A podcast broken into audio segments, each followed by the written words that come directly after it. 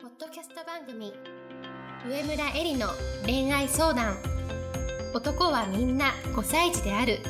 では上村えりが1万人以上の女性の美に関わり経営するサロンやブログを通して3000人以上の男女の悩みを解決してきた経験から周りを輝かせて自分の輝き自己実現していくためのメソッドをお伝えしていきます。それでは今回の番組をお楽しみください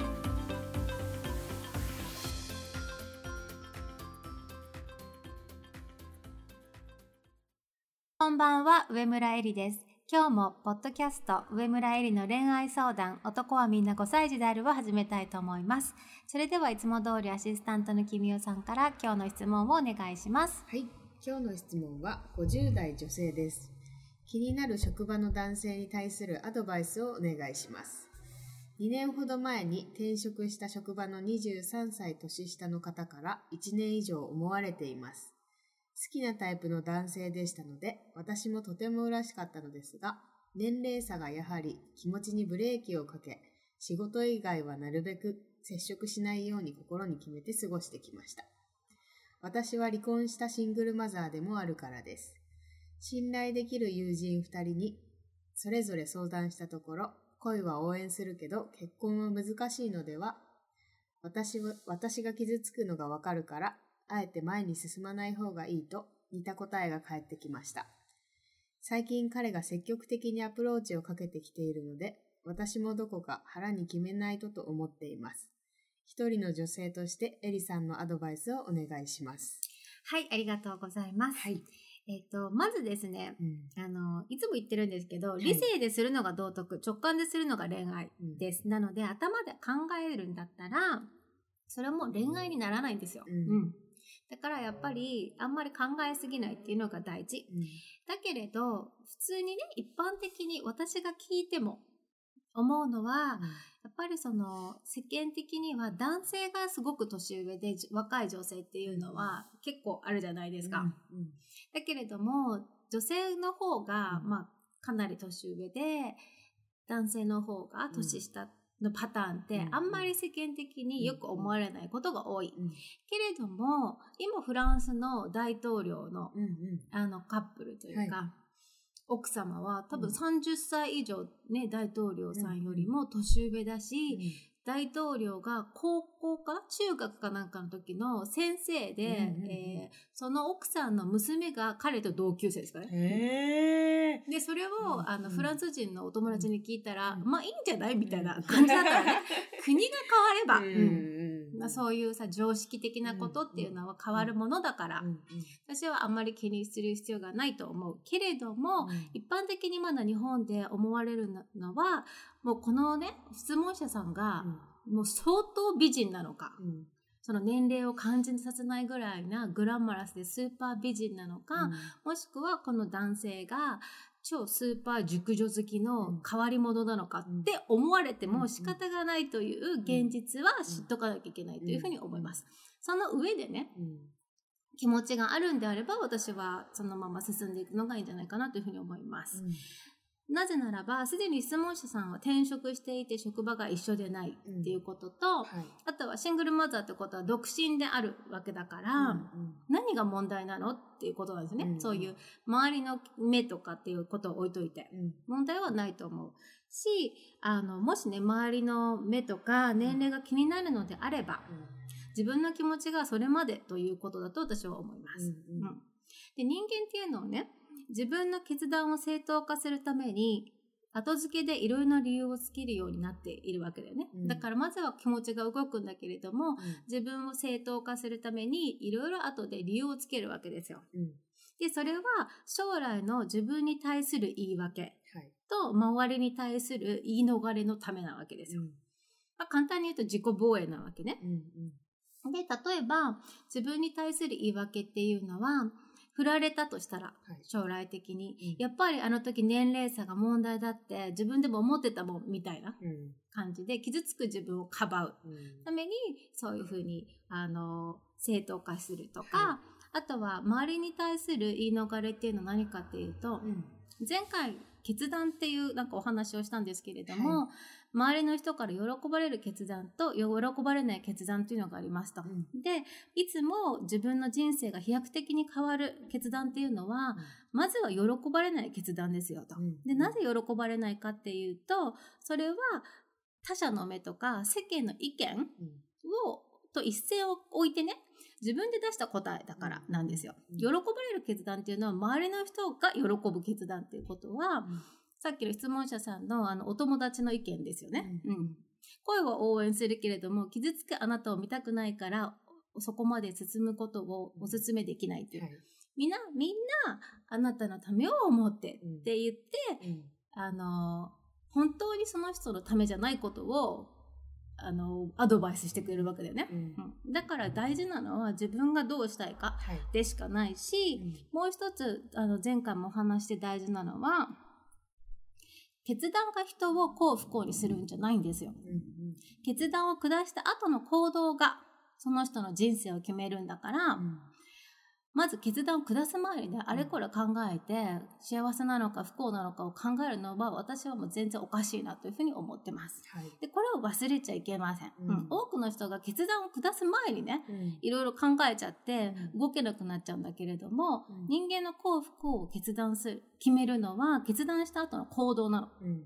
決断じゃないです、はい。うん。ということを忘れてはいけません。はいあとはお友達がその傷つくあなたを見たくないからっていうふうにおっしゃってたってあるんですけど、うんまず傷つく前提がおかしいじゃないですか。うんであと人を好きになるっていうのは理由も根拠もなく、ん。もう100%信じることしか始まらないんですね。うん1%でもなんか違うのかなとか何やってるのかなとか他の人のことが好きなんじゃないかなとか自分のどこが好きなんだろうとかね疑いとか不安な気持ちがあったら、うん。人なんて好きになれません、うん。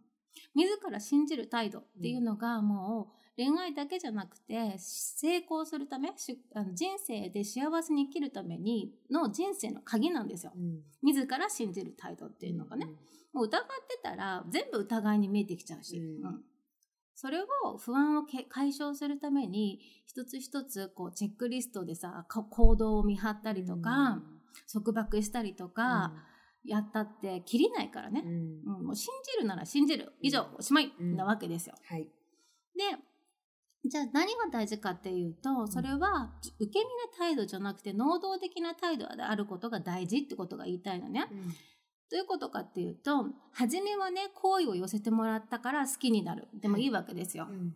まさか3 23歳も年下の男性が自分のことを好きになってくるはずないじゃないって思うのは普通だしそれはいいとしてもねはい。初めは好意を寄せてもらったから好きになる。でもいいけれども最終的には受け身じゃなくて能動的な態度で、うん。自分が決めたこと自分が決めた選択でか自分が彼を好きになったっていうふうに能動的な態度に切り替えていくってことが大事なのね。はい。じゃあどうしてかっていうと、うん。受動的な態度でいる限りいつも悲劇のヒロインなんですよ。うん。不幸な私かわいそうな私、うん。こんな惨めな私、うん。それってあの自分も幸せじゃないけれども、うん。相手を幸せにする女性ではないんですよ絶対に、うん。うん。なぜならば相手をコントロールする女性だからなんだよね、こんな不幸な私をもっと幸せにしてくれるために、あなたはこういう風にな態度にしたいみたいな。うん。でも私がいつも言ってるあのここでのあの魅力的な女性っていうのはやっぱり男性自身を輝かせる女性である、うんそれはどうしたことかっていうと私が大切にしているのは人の可能性の最大化なわけであり愛するということはあのひ他他者をこう求め合うことではなくて生かし合うことと言ってるわけだから、能動的な態度である以外に生かし合うことっていうのはできないわけだよね。うんだから一度付き合うと決めたらねもう徹底的に彼を成功させる勝利の女神になれるように自分の行動考え方振る舞いを徹底的に見直すこと。はい。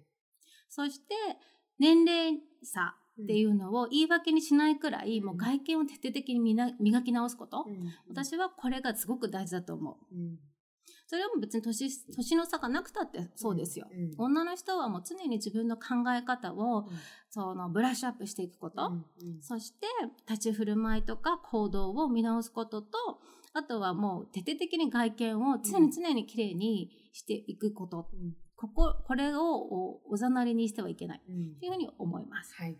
で、それはどうしたかっていうと、自分のためだけでもなくないし、彼のためだけでもなくて、二、うん。人のためにすごく大事なことで、うん。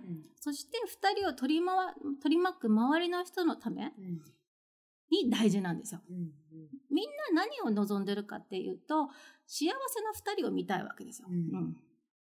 ね、あの、仲良くやってって周りのことを全然気にしてませんみたいな、うん。そういう人たちっていうのはやっぱり付き合いにくいけれども、うん初めはさどうなるのかなって思ってたけれども、うん。でもなんかうまくやってて、うんとっても幸せそうだねってそういう姿をさ見たいわけだよね、うんこの質問者の女性はさシングルマザーってことはお子様がいるわけだから、うんきっとお子様も結構もう成人されてるぐらい大きいと思うんですけれども、じゃあお母さんのさどういう姿が見たいかって言ったら、はいい、つまでも一人で寂しく暮らしてるお母さんではなくて、うん。すごい年の差があって初めはびっくりするかもしれないけれどもでも幸せそうな姿のお母さんを見た時に安心するわけじゃないですか。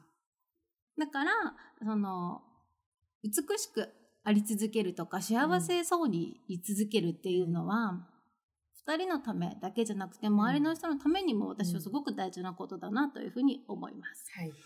で最後にあの最近ですね雑誌の対談ではい。あの読んだあの記事があるんですけれども、はい。そこの文章の中に、うん。社会的に成功している人と幸せな人には2つの条件があるうんって書いてありました。はい。で1つは人の話を聞いてない人。うん。